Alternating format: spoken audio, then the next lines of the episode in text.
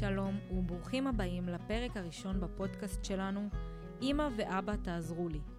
אני טופז אלרן, וביחד עם אריאל לויזון הפקנו את הפודקאסט העוסק באלימות בין ילדים ובני נוער. בתור סטודנטים לתקשורת עם ניסיון בעבודה עם בני נוער, החלטנו להביא לקדמת הבמה את התופעה הרחבה של אלימות בקרב ילדים ובני נוער על כל גווניה השונים. חרם, שיימינג ברשת, אלימות פיזית, מילולית, מינית ועוד. בכל פרק נעסוק בסוג אלימות אחר. כדי לתת לכם, הורים ומחנכים, כלים וטיפים להתמודדות עם מצבים דומים, בין אם חלילה הילד שלכם חווה את זה על בשרו, או שהוא משתתף או מוביל אלימות כזו, או אפילו אם הוא נמצא בסביבה בה אחרים חווים זאת. החלטנו להפיק את הפודקאסט כי הבנו שלהרבה אנשי חינוך והורים אין את הכלים להתמודד עם מצבים כאלו, והם מרגישים פעמים רבות חסרי אונים. בפרק של היום נעסוק בתופעת החרם, תופעה כואבת שמדאיגה המון הורים ואנשי חינוך. לצערנו, חרם היא תופעה די נפוצה בעיקר בקרב ילדים ובני נוער, ולפי מכון טאוב, ב-60% מהכיתות בישראל מתרחש חרם. והיום כבר ידוע שלעבור חרם בילדות עלול לגרום למי שחווה אותו לטראומה נפשית שתלווה אותו כל חייו. חוויתי 13 שנה חרם, בריונות, נידוי, התעללות, דחייה, אה, אלימות פיזית, אלימות מילולית, הכל מהכל, 13 שנה, יסודי, חטיבה, תיכון, צבא, מגיל 6 עד גיל 19, והיום אני מאובחנת כפוסט-טראומטית חברתית, זה כמו לעומת קרב רק חברתית, בגלל הנידוי ובגלל הבדידות ובגלל כל ההתעלמויות וכל הדחיות וכל הדברים הקשים שנורא נורא עברתי. אה, לי יש אחות תאומה, אה, שמאז ומתמיד היא תמיד הייתה מקופלת ומלכת השכבה, ואחד הרגעים שאני לעולם לא אשכח זה באמת הטראומה, בין הטראומות הקשות, אה, שהיינו בתיכון, ערכנו מסיבה במועדון, באמת ההורים שלנו עבדו נורא נורא קשה בשביל לחסוך כל שקל. הזמנו את כל השכבה. ו... קודם כל, הם מכרו בטירוף, הם מכרו באיזה שלוש שעות, וחשבנו שאף אחד לא הגיע, או חשבנו שטעינו בשעה, ואז שפתאום כולם הגיעו, אז אף אחד לא אמר לי מזל טוב, אף אחד לא בירך אותי, הייתי אוויר, אה, כולם החרימו, המשיכו להחרים אותי גם ביום הולדת שלי, ולאחותי כולם אמרו לה מזל טוב, וחיבקו אותה, ודיברו איתה, ואותי החרימו, ועליי ריכלו מאחורי הגב, וזה פשוט היה אחד הרגעים הכי הכי קשים. מעבר להכל שיצא לי להתמודד איתם, אה, ואני זוכרת את עצמי רצה הביתה ו, ובוכה, ובוכה כאילו את החיים שלי, והייתי כבר במצב נפשי כבר לא טוב. זה היה אחד הדברים הכי קשים שעברתי. אה, כל כך נפגעתי ו, ולא רציתי להרוס את המסיבה, ההורים שלי לא ידעו על זה. אה, אני חושבת שרק עד לפני שנתיים באמת סיפרתי להם מה שבאמת קרה, וגם זה על קצה המזלג, לא רציתי אה, להציב אותם יותר מדי, אה, ולא רציתי לעשות להם רע. בשעה 12 חזרתי למסיבה, והעמדתי פנים שהכל בסדר. המון, אחת השאלות שכל הזמן שואלים אותי, שזה מטורף בעיניי, זה למה עשו עליי חרם, או למה עושים עליי חרם, גם זה היו שאלות שהיו שואלים אותי בו זמנית, כשעברתי חרם, ומה את חושבת שמציקים לך, ולמה רק לך מציקים. ובאמת שנים חשבתי שהבעיה היא בי, התחלתי להאשים את עצמי, חשבתי שאני הבעיה, שאני תפוקה, שאני לא בסדר, שאולי אני יוצרת אנטיגוניזם, שכאילו מה דפוק בי. ובאמת לא אהבתי את עצמי ונורא שנאתי את עצמי, והאמנתי להם שאני לא ראויה, לא לחיים, ולא לעצמי, ולא לאהבה, ולא לחברים. והם גרמו לי לשנוא את עצמי, הם גרמו לי לא לאהוב את עצמי. זו הייתה מאי, ששיתפה אותנו באחד מהרגעים הקשים ביותר שעברה בעקבות החרם שנעשה עליה כשהיא הייתה נערה. נמצאת איתנו היום דקלה פוגל לוינשטיין, מרצה ומנחת סדנאות להפחתת תוקפנות בבתי הספר, מקדמת בבתי הספר את תוכניתה "באים בטוב", מטפלת בכ... בכיתות שלמות ומנסה למנוע את החרם הבא. שלום דקלה, תודה שהצטרפת אלינו, מה שלומך? Uh, האמת שאני שומעת את הדברים, אז ככה קצת uh, קשה לי. Uh, זה מדהים, למרות שאני באמת כמעט כל יום בכיתה אחרת, או בכיתות רבות, כל יום, ואני נתקלת בדברים האלה, וכל פעם שאני שומעת את זה, אז מחדש... זה ככה גורם לי לנשימות כבדות, והאמת שזה מחזיר אותי גם לסיפור של הכיתה שלי, כשאני הייתי ילדה לפני יותר מ-30 שנה. אה, שהייתה לנו ילדה בכיתה בשם אילנית, וזה מאוד מזכיר לי ככה את ה, את ה, בחוויה את אה, מה שעבר על אה, מאי, שגם אילנית היום שהיא ככה כבר אישה בוגרת עם ילדים ונשואה, עדיין החרם נמצא אצלה בלב, בראש ובכל מקום, ולכן זה כל כך חשוב שאתם מדברים על זה. אז אני שמחה שהזמנתם אותי. תודה רבה שאת איתנו, אנחנו שמחים מאוד שאת כאן, ואנחנו באמת רצינו לשאול אותך, את באמת מכירה המון סיפורים של אלימות ובין ילדים, בני נוער, ומכירה הרבה סיפורים של חרמות, וזה מפתיע כל פעם לשמוע מחדש סיפורים כאלה, ש... שהם נהיים יותר ויותר קשים אולי, אולי ככל שעוברות השנים זה נהיה אפילו יותר אכזרי. אני חושבת שעם השנים זה לא הופך ליותר אכזרי, זה משתכלל. כאילו, אם uh, כשאני הייתי ילדה, אז uh, היינו צריכים uh, להתקשר אה, להורים של הילדים וכדי אה, ביחד לייצר חרם, אז אה, היום זה פשוט דרך אה, קבוצה קטנה בוואטסאפ ומארגנים חרם, מוצאים ילדה מקבוצה, אה, פותחים קבוצה עם שם של ילדה, אה, ואני חייבת להגיד שבעיניי, ואני מקווה שזה יובן טוב, חרם הוא overrated. למה? כי יש הרבה דברים לפני חרם שהם הרבה יותר קשים. חרם זה כבר המצב שזה כבר בחוץ. כבר יודעים מזה, כבר אפשר לטפל בזה.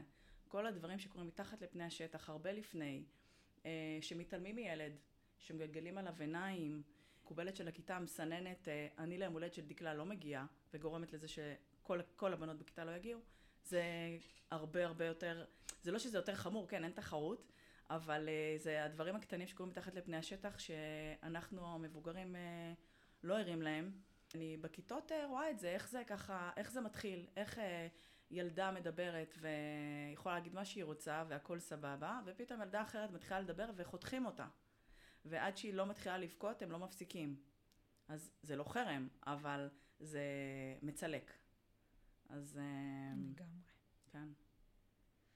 ובאמת, אה, מאי סיפרה לנו על החוויה שהיא חוותה ביום הולדת שלה, ויום הולדת זה באמת יום מאוד מיוחד עבור הרבה ילדים. זה יום שהילד אמור לקבל בו את מלוא תשומת הלב, ואיך את חושבת שזה משפיע על ילד שעושים עליו חרם או מתעלמים ממנו דווקא ביום הכל כך מיוחד שלו? אני חושבת שילד שעובר אה, חרם או נידוי חברתי ביום-יום, אז הוא כבר סוג של רגיל לזה. זה לא שזה קל, פשוט נגיד אני חושבת שבמקרה של אה, מאי, אה, היא לא הייתה מארגנת יום הולדת אם היא לא הייתה חוגגת עם אחותה התאומה. ילדים כאלה לרוב נמנעים בכלל ממצבים של אה, אירועים חברתיים, כי הם כבר רואים את התסריט. כמובן שהיום הולדת, שזה יום שקטנים כגדולים מחכים לו, וזה כזה מאוד טבעי שביום הזה כל תשומת הלב אה, והפרגונים והכיף והחיוכים והאושר, אה, זה יום כזה שהכל מתנקז לשם, אז מאוד מאוד קשה, וקל וחומר במקרה הזה שהיא קיבלה שיקוף אחותה התאומה, איך זה אמור להיראות, ואיך זה, ההפך הגמור נמצא אצלה. זה באמת הקש ששבר את גב הגמל. כן, זה באמת סיטואציה לא נעימה, ובאמת אה, יש הרבה סיטואציות שאנחנו שומעים על זה שילדים חוגגים והילדים לא מגיעים, אה, או דווקא באים ומתנכלים, כמו שמאי סיפרה, ואיך את חושבת שהורה צריך להתמודד, הורה של ילד מוחרם, עם סיטואציה כזאת, ולגרום לילד להרגיש כן תחושה טובה, כי יכול להיות שההורה באמת רוצה שהילד שלו יחגוג וישמח, אבל כמו שאת אומרת, הילדים הרבה פעמים נמנעים מזה כי הם יודעים ולא תמיד רוצים לשתף את ההורים, אז איך, איך צריך לגשת לזה? איך לגרום לילד כן לרצות לחגוג ולשמוח ביום שלו? אה, אז אני חושבת שקודם כל זה מאוד אה, תלוי אה, כיתה. אה, יותר משזה תלוי בילדים, זה תלוי בהורים. אם יש לנו באמת אה, פרטנרים, אם יש לנו מי לדבר, אם אנחנו יודעים שזה ילדה או ילד שהם אה, סובלים מאיזושהי דחייה חברתית, ואנחנו חושדים אולי שלא הגיעו ילדים, אז גם לשתף את המורה, וגם לפנות להורים, וזה מאוד מקובל היום ללא קשר לבקש אישורי הגעה, כדי לדעת כמה אמורים להגיע ללא קשר. ואם רואים שלא מקבלים הרבה פידבקים, אה, לשלילה ולחיוב, אז קודם כל יש לנו איזושהי הזדמנות אה, להכין אה, איזושה, אה, איזשהו פלן בי, אה, או לתקן. אז קודם כל לא הייתי אה, ילד שיודעים שהמצב שלו לא משהו, פשוט אה, לחכות להיות מופתעים ביום הולדת עצמו, אלא להכין את זה קצת לפני. לעטוף אותו במשפחה, בחברים קרובים, אולי חברים מחוגים גם להזמין. להזמין איזשהו, איזשהו בסיס כזה שהוא יכול לתמוך בו ולא להסתמך רק על הילדים מהכיתה. אה, לחזק את הילד לפני אה, ולעשות כל מה שאפשר, או להימנע מזה ולעשות לאו דווקא עם הילדים של הכיתה, אבל כן למצוא לו איזושהי סביבה תומכת ועוטפת. ולחגוג בעצם באיזשהו קונספט אחר. לחגוג בכיף, מה, יום הולדת זה הכי כיף. לגמרי. אה, ובאמת בהמשך לשאלה הקודמת, איך היית ממליצה להורים או מורים לפנות לילד שעובר עליו חרם, והאם זה באמת כדאי להגיד לילד, אנחנו אומרים שתעשה ככה וככה, האם זה בסדר להחליט עבורו כיצד לפעול כדי לקדם אותו? כי הרבה פעמים אנחנו מסתכלים על זה בנקודת מבט של מבוגרים, וילדים לא כל כך אוהבים את זה, אז עד כמה להתערב, עד כמה להגיד, אוקיי, זה, זאת הדרך פעולה הנכונה, וככה כדאי שתפעל וזה יוציא אותך מזה. אז אני ממש חושבת שלא לא להגיד. אני חושבת שבכלל כמבוגרים, אה, כמה שיותר נשאל שאלות ופחות נרצה להם, אז אה, עדיף מכמה טעמים. אחד, כשאנחנו בכלל מרצים למישהו, במיוחד אם הוא ילד, אז המגננות עולות. אה, עכשיו עומד מולי בן אדם מבוגר, סוג של דינוזאור, שברור, הוא אימא שלי, או הוא המורה שלי, או הוא מישהו מבוגר, לא בטוח שהוא מבין אותי. יש להם תחושה שלא מבינים אותם. אה, אז עדיף פחות אה, להרצות ולדבר, ויותר לשאול שאלות. לשאול שאלות מה אתה אומר, או, אם רוצים לכוון אותו, לתת כמה אפשרויות, אבל כן שהתשובה תגיע ממנו. כי כשמישהו אה, מרגיש שזה הפתרון שלו, אז הוא הרבה יותר נרתם לזה מאשר הכריחו אותו, או שהוא יגיד, טוב, אני אעשה את זה, אבל אני לא מאמין שזה יעבוד. אז כנראה במקרה הזה זה לא יעבוד, אז לשתף ולשאול וממש לכבד אותו. כי אחד הדברים שהוא סובל כילד uh, דחוי זה שלא מכבדים אותו, לא רואים אותו, לא סופרים אותו, כמו שמאי אמרה, הוא מרגיש כמו אוויר. אז אם רוצים להחזיר לו את האוויר, צריך לשאול אותו. כן, לגמרי. ומאי גם סיפרה שהרבה מבוגרים אמרו לה שאולי הבעיה אצלה, ויכול להיות שהיא עושה משהו לא בסדר, ובגלל זה לא רוצים להיות חברים שלה.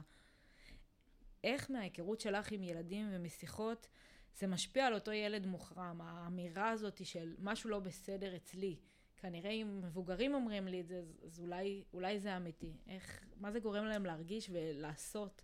אני זוכרת שהייתי ילדה והייתי מספרת לאמא שלי דברים, ואז uh, הייתה אומרת לי, את בטוחה, ש... את בטוחה שעשית בסדר? את בטוחה שאת לא אשמה?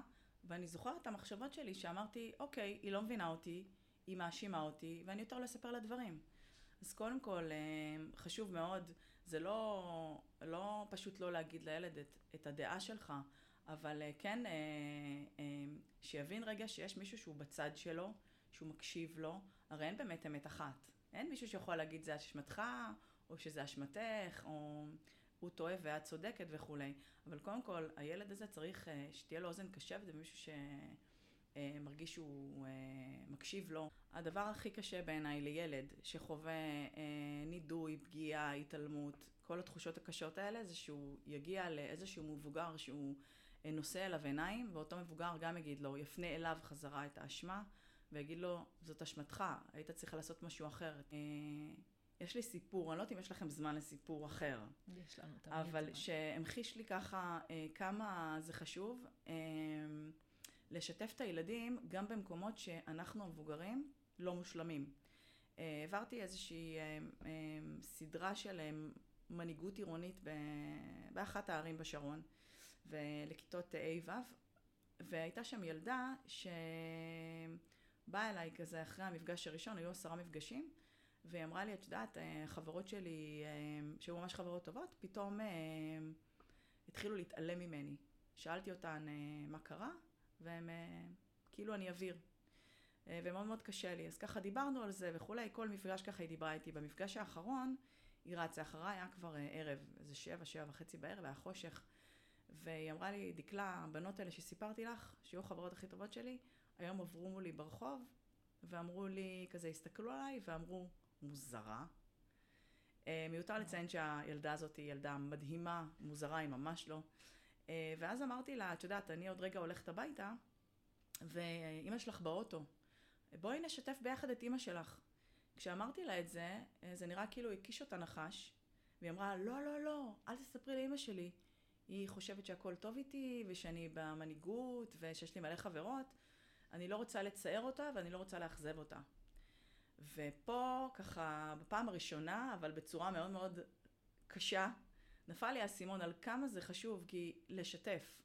אה, כי אם אימא של אותה ילדה הייתה גם מספרת לה על מקומות שבהם היא לא מושלמת, ו- ושחברים מהעבודה או חברות מהעבודה יפנו לה את הגב, אז גם אותה ילדה הייתה מרגישה מספיק בנוח לספר על זה שוואלה, יש מקומות שהיא מושלמת בהם ויש מקומות שפחות. אה, ושוב, האוזן קשבת הזאת היא מאוד מאוד חשובה. אני, אני באופן אישי רוצה ללכת לישון בלילה בידיעה שהילדים שלי, לא משנה מה יקרה להם בחיים, הם ידעו שהם יכולים לשתף אותי, וקודם כל אני לא אשפוט אותם. זה לא אומר שאני תמיד אגיד שהם צודקים, אבל קודם כל אני אתן להם איזה מקום לוונטלציה ול, ולתחושה שרגע, אני מבינה מה הם עושים, ואולי ביחד נחשוב על פתרון, אבל בטוח לא אשמה, זה מאוד קשה. כן, זה לשים הרבה על הכתפיים של הילד, אין ספק. שגם ככה קורסות. כן, לגמרי, אין ספק. את חושבת שבתור מישהי שעובדת בתחום, או פועלת בתחום, ולאור הסיפור שלך שסיפרת שהיית בכיתה שהייתה מישהי שעברה בחרם, את מעבירה לילדים שלך איזשהו מסר אחר? את חושבת שהורים שהיו חלק מדבר כזה, אה, גורמים לילדים שלהם להתנהג בצורה אחרת? זאת אומרת, זה כל הזמן מלווה אותם? אה, קודם כל, אני חושבת שבאמת אה, החרם הוא לא, לא עוזב כל החיים. אני חושבת שהוא לא עוזב גם את הילד המוחרם וגם את הילד המחרים. כאילו, לראיה, אני הייתי הילדה שהייתה בצד הפוגע, וזה, וזה לא עוזב אותי. כאילו, זה שם. הייתי עם כיתה שלמה שפגעה, ב, שפגע בילדה אחת. אה, יכול להיות ששאר האנשים המשיכו בחייהם, לי, לי זה מאוד מפריע. אני חושבת שהורים צריכים להבין, וזה אחד הדברים החשובים, אה, שהחרם הוא, אה, או האווירה בכיתה, נשים רגע חרם בצד, האווירה בכיתה, אם יש אווירה של אה, קללות, השפלות, ירידות, צחוקים על ילדים, זה לא עניין רק של הילד המושפל, או של הילד המשפיל, זה עניין של כל הכיתה. כי אם אני, אה, יש לי ילדה בכיתה שהיא לא אחד מהצדדים האלה, אבל היא נמצאת שם והיא סופגת את האווירה, והיא רואה שצוחקים על ילדים ומשפילים ומתעלמים ועושים חרם, ושום דבר לא קורה, היא מתחילה להבין שזה סבבה ככה, שזה בסדר. ואז זה גם מחלחל אה, אליה. דבר שני, כשהאווירה בכיתה היא לא נעימה, זה עובר מאחד לשני. גם אצלנו, אילנית הייתה המוחרמת הראשית, וגם אני עברתי חרם. ועוד המון המון ילדים עברו חרם, כי, כי זאת השפה. וזה הדבר, ה, כמו שאמרתי, הכי חשוב להבין, שזה אינטרס של כל ההורים להתערב. כשרק מתחיל איזשהו זיק קטן של אה, התנהגות לא רצויה, אה, כל ההורים צריכים לשנס מותניים ולדבר עם הילדים שלהם, לדבר איתם על זה שגם כשאתה רואה שפוגעים בילד אחר, אתה מתערב, כמובן כל אחד בדרך שלו, כן, אה, אנחנו לא מצפים שילדים יסכנו את המעמד החברתי שלהם בצורה שתפגע בהם, אבל אפשר ללכת לדווח, אפשר להגיע כמה ילדים ולעצור את זה ביחד, אבל זה אחד הדברים המרכזיים. כן, לגמרי, ובאמת, אה, חוץ מללכת לדווח, וזה הרבה, הרבה הורים לא יודעים איך בכלל לפנות לילד בעניין הזה, אם בכלל לפתוח את זה, הרבה הורים כן מרגישים שקורה משהו לילד, אבל הרבה ילדים סגורים ונאטמים ולא רוצים לשתף. גם כמובן הילד שעובר את החרם, אבל גם, כמו שאמרת, זה משפיע על כל הכיתה. איך אפשר לגרום לילדים לשתף, לדבר על זה, גם על זה שזה קורה לאחרים ולאו דווקא להם, ולעזור להם לצאת מהמצב הזה, מהלופ הזה. אז אם נדבר לא על הילד המוחרם, כי הרי רוב הכיתה הם לא הילד המוחרם, ומי שיכול לעשות את השינוי תכלס, זה לא, זה לא כל כך הילד המוחרם, זה כל הכיתה. אז קודם כל להתחיל לדבר איתם על רגשות של אחרים. Uh, הדרך לפתח אכפתיות אצל ילדים, שהיא בגילאים האלה, הם, uh, היא לא בשלב מאוד מפותח, הם יותר בשלב האגוצנטרי האגואיסטי. אה, וכמו שאמרתי, גם כשאני הייתי ילדה, לא, לא קלטתי מה עשינו. חשבתי שזה כאילו מגיע לה, כי היא מתנהגת לא יפה, כי היא מעצבנת אותנו. ממש, עכשיו אני אומרת את זה בשפת הילדה ההיא. אה, אז פשוט אה, לשאול, איך, איך אתם חושבים שהילד או הילדה ההיא מרגישה? האם יש ילדים בכיתה, לשאול את הילדים, יש ילדים בכיתה שמרגישים פחות טוב, שפחות כיף להם להגיע. לשאול מה, מה את או אתה יכולים לעשות כדי לעזור לילדים שמרגישים פחות טוב בכיתה. אה, שאלות מהסוג הזה שגורמות לילד שלי אה, להבין איך, איך, אה, איך ילדים אחרים מרגישים. כמובן שאם יש יום הולדת, אז מגיעים, גם אם זה לא חבר או חברה הכי טובים שלי, אם יש ילד חדש בכיתה, לשאול איך הוא השתלב, איך אתה קיבלת אותו, איזה ציון היית נותן לעצמך על קבלת הפנים שלו. הרבה הרבה שאלות מהסוג הזה, האם יש ילדים בוואטסאפ הכיתתי שאולי מתעלמים מהם, שנותנים להם יחס לא יפה, שמתם, שמתם לב להתנהגויות אה, שהן לא באות בטוב, התנהגויות שליליות, מה אתה יכול לעשות, המון המון שאלות כאלה, כמובן לא להתקיף אותם, כי אז הם שוב ירגישו אה, אה, מותקפים ופחות אה, ישתפו פעולה. אז באמת, אה, את חושבת שאחרי שעושים את כל השיח ומבינים שקורה משהו ומנסים לעזור לילד, יש איזושהי נקודה שהיא הרף, שהיא איזושהי נורה אדומה, איזושהי נורה אדומה, שפה אנחנו צריכים גם לערב איזשהו איש מקצוע, פסיכולוג, קואוצ'ר, מישהו שייתן לנו עוד כלים ועוד איזושהי מעטפת, כדי לעזור לילד, כדי לצמצם אצלו את הטראומה וכדי באמת לעזור לו לצמוח מהמצב שהוא נמצא בו. אז אני חושבת שאין באמת אה, איזשהו ספר חוקים לנקודה הזאת הספציפית. בשנייה שמתחילים לחשוד, אז קודם כל מטפלים. מטפלים פעם אחת אה, אה, מול היועצת, מול המחנכת, אה, מול הילד, בכלל מדברים איתו, כדי שזה לא יגיע. כאילו, אנחנו לא רוצים איזשהו כדור שלג כזה. אה, ואני גם כקואוצ'רית בעצמי, אה, אני חושבת שאימון אישי אה, זה משהו שלא צריך לחכות לאיזשהו שלב שהוא קריטי, mm-hmm. קשה, אלא באמת לחזק את הילד ולמצוא את ה... שיהיה לו איזשהו מקום של פעם בשבוע שהוא רק שלו. זה יכול להיות קואוצ'ר וזה יכול להיות גם רכיבה על סוסים או כל דבר שמחזק אותו, שנותן לו, שמוצא בו את, ה... את נקודות האור שלו. אה, אני אומרת לילדים בכיתה, שכיתה היא כמו מטען של טלפון. אני מגיעה בבוקר, נגיד אה, רבתי עם האחים שלי, רבתי עם, ה... עם ההורים שלי, אם אני ילדה, אה, ואני נכנסת בבוקר ונגיד אני, הבטריה שלי על 20 אחוז, אז הכיתה צריכה בעצם להטעין אותי, לפרגן לי, לחייך אליי, להתעניין בי, אבל עם ילד דחוי זה לא קורה. הוא מגיע עם 20 אחוז, הוא מגיע לאפס תוך כדי היום. לכן מאוד מאוד חשוב שיהיה משהו שיחזק אותו, ולא משנה מה קורה, איך קוראים לדבר הזה. אז uh, בעיניי, ברגע, ש... ברגע שמרגישים, ושוב, לשתף את הילד. אי אפשר להגיד לו, אתה הולך לקואוצ'ר, אתה הולך לפסיכולוג, או אתה הולך לרכיבה על סוסים. לבדוק מה זה הדבר הזה, האם אתה רוצה לדבר עם מישהו, האם אתה רוצה uh, לפתח איזשהו חוג, איזושהי מיומנות, איזושהי יכולת שיש לך, או יכולת חדשה. תפגוש עם ילדים חדשים, זה כן, שוב, שזה בעצם יבוא ממנו גם mm-hmm. כחלק מהעניין. לגמרי. ובאמת הרבה הורים מוצאים כאיזשהו מפלט אחרון את ה... להעביר בית ספר, לעבור עיר. מה את חושבת על זה? אני, אולי, אולי לא בדעת אה, הרוב, אבל אני אה, ממש ממש, במקרים מסוימים, מאוד בעד. אני באופן אישי, אה, יצא לי אה, להיתקל ב... אה, הצלחה רבים, שבהם ילדים אה, אה, עברו כיתה והיה להם פתאום טוב. עכשיו, לצד זה, יש ילדים שיש להם בעיות רגשיות, בעיות חברתיות, בעיות התנהגות אובייקטיביות. זה לא אומר שאני לא עובד על הבעיה, אבל מה שקורה לפעמים כשילד נמצא הרבה שנים באותה כיתה, הוא מתויג בצורה שלילית, ומאוד מאוד קשה להוציא ממנו את התיוג הזה. זה יכול להיות ילד שנגיד היה מאוד אלים בכיתה ב'-ג', עכשיו הוא בכיתה ה'-ו'.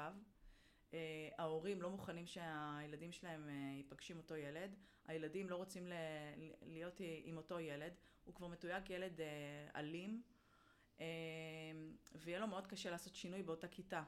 אז עובדים עם הילד ומעבירים אותו כיתה, ונותנים לו איזושהי הזדמנות uh, חדשה. לרוב כיתות uh, חדשות מקבלות ילדים uh, בזרועות פתוחות, ואני חושבת שזה אה, גם איזשהו מסר לילדים, אה, כי גם אנחנו המבוגרים, אם לא טוב לנו במקום עבודה, לא טוב לנו עם, אה, בחברות מסוימת, אנחנו לא נגיד, תישאר שם עד שלא יהיה לך אוויר. עכשיו, נכון. ברור שהכל זה ככה לא אפס או מאה. זה לא ביום הראשון שהילד אומר לא כיף לי, אני משחרר אותו. אבל יום אחרי יום אחרי יום, שנה, סובל, הוא לא, בטוח שם הוא לא צריך להישאר. אז אני מאוד בעד. אני גם... כמובן אה, מאוד מאוד לבדוק לאיזה כיתה אתה מעביר אותו, האם אתה משאיר אותו באותו בית ספר, כי יכול להיות שהוא מתויג ואז גם בשכבה זה יעבור, או שאתה מעביר אותו בכלל לבית ספר, ומאוד לברר טוב איזה כיתה. יש כיתות יותר מכילות ויש כיתות פחות מכילות בהגדרה, ויש מחנכות שיותר יודעות אה, לנהל שיח רגשי בכיתה ויש כאלה שפחות, אבל אה, לכל אחד מגיע שיהיה לו, שיהיה לו כיף. אני לגמרי מסכימה איתך, כי גם אני, כמו שאת אומרת, בתור אה, אדם קצת יותר מבוגר, אה, פחות אה, אוהבת להיות במקומות שלא טוב לי בהם, ואני חושבת שהזדמנות שנייה לכל אחד זה משהו שהוא יכול להיות מדהים. ואני מכירה מסיפורים גם שהיו לנו בבית ספר ילדים שעברו כיתה וצמחו מזה והגיעו למקומות הרבה יותר טובים. ואת בעצם מעבירה את התוכנית באים בטוב בבתי הספר. את יכולה לספר לנו קצת על התוכנית הזו? כן, אז אה, בעצם התוכנית הזאת היא, היא נבנתה ממש בתקופת הקורונה, שהיה מסביב המון המון אה, קושי, המון דיבור על, אה, על שלילי, והרגשתי שזה ממש מוריד אותי למטה.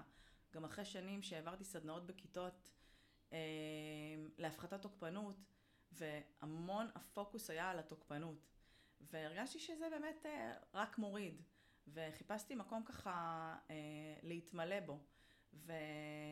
וגם חשבתי הרבה על המשפט של אה, מה, מה שאנחנו מתמקדים בו גדל. מה שקורה, נגיד, הסיפור הזה של הילדה שחפפה את הראש עם אקונומיקה לחברה שלה, וזה קיבל את מהדורת החדשות. כן. והילדה הזאת הגיעה לכנסת, והמון המון פוקוס על זה. אה, הבנתי שזה רק אה, מעצים את המעשה, נותן רעיונות בראש, רעיונות שליליים, ומייצר עוד כאלה. כשמנגד יש המון ילדים שבאים בטוב. המון ילדים שיוצרים חרם, המון ילדים שמבינים אה, שמשהו, התנהגות כלשהי היא לא, היא לא מתאימה, ויודעים לעמוד מנגד. והבנתי שאלה הילדים שצריכים לקבל פוקוס. הרעיון של התוכנית באים בטוב זה בעצם בכל מפגש שלי איתם, לשים פוקוס על משהו אחר שהוא בא בטוב, זה גם כלפי אה, הסביבה וגם כלפי עצמי. זאת אומרת, זה יכול להיות פרשנות אה, מחזקת, איך, איך אה, להגיע למצב שבו אני מפרש דברים בצורה מחזקת ולא מחלישה, איך אני מחזק את הדיבור הפנימי שלי, וגם איך אני אה, מסתכל על האחר. כי אני חושבת שבסוף, אה, כשטוב לנו, אז אנחנו גם טובים לאחרים. אה, זו באמת תוכנית שעוסקת בטוב. אה, גם הורים צריכים לעבור, הורים, מורים ו... וילדים צריכים לעבור את זה, כולנו צריכים לעבור את זה. אה, כי בכולנו יש איזשהו מקום כזה שהוא לפעמים בא בטוב ולפעמים לא בא בטוב. אה, אז זה משהו שאני מאוד אה, גאה בו, שמחה עליו, והחלום הגדול שלי ששנה הבאה, בהר הרצל ילדים ידליקו משואה, ואני מקווה שזאת תהיה הקלטה על זה ש... שזה יקרה. ההוכחה, כן. אמן. הלוואי, זה פשוט מדהים, ואני חושבת על כמה זה מעצים ילד לקבל הוקרה על הטוב, כי הרבה פעמים באמת, כמו שאת אומרת, אנחנו מסתכלים על הדברים הרעים ומדברים על זה ונותנים לזה איזושהי התייחסות, ועל הדברים טובים אנחנו אומרים יופי, כל הכבוד, ומעבירים את זה הלאה. אז אה, זה מדהים. ולסיום ככה, אנחנו נשמח אם תוכלי לתת לכל מי שמאזין לנו, בעיקר הורים ומחנכים, אבל באמת אה, כל אחד שהנושא הזה נוגע אליו, איזשהו טיפ זהב להתמודדות עם נושא חרם ו... בריונות בכיתות ובבתי הספר ואפילו בבית. איך אפשר לגרום לילדים לצמוח, להעצים אותם, לגרום להם באמת לשנות את הסיטואציה שבה הם נמצאים ולעשות טוב.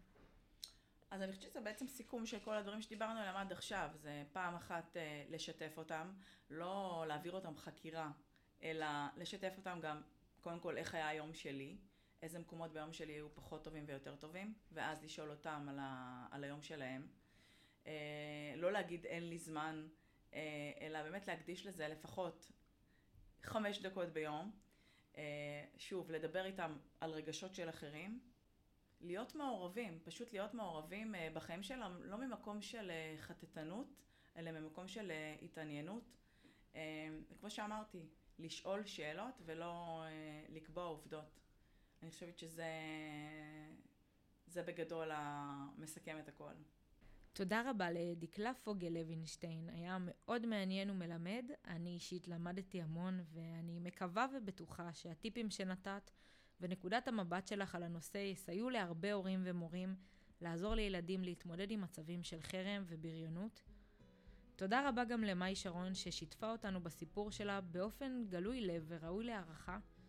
תודה רבה לאריאל לויזון שמפיק יחד איתי את הפודקאסט. תודה רבה לכל מי שהאזין לנו. אני הייתי טופז אלרן. אתם מוזמנים לכתוב לנו בתגובות אם יש לכם איזשהו סיפור בנושא אלימות בין ילדים ובני נוער שתרצו לשתף איתנו, כדי שנוכל לתת כלים להורים ואנשי חינוך שנאלצים להתמודד עם מקרי אלימות דומים בקרב ילדים. אנחנו ניפגש בפרק הבא. תודה שהייתם איתנו.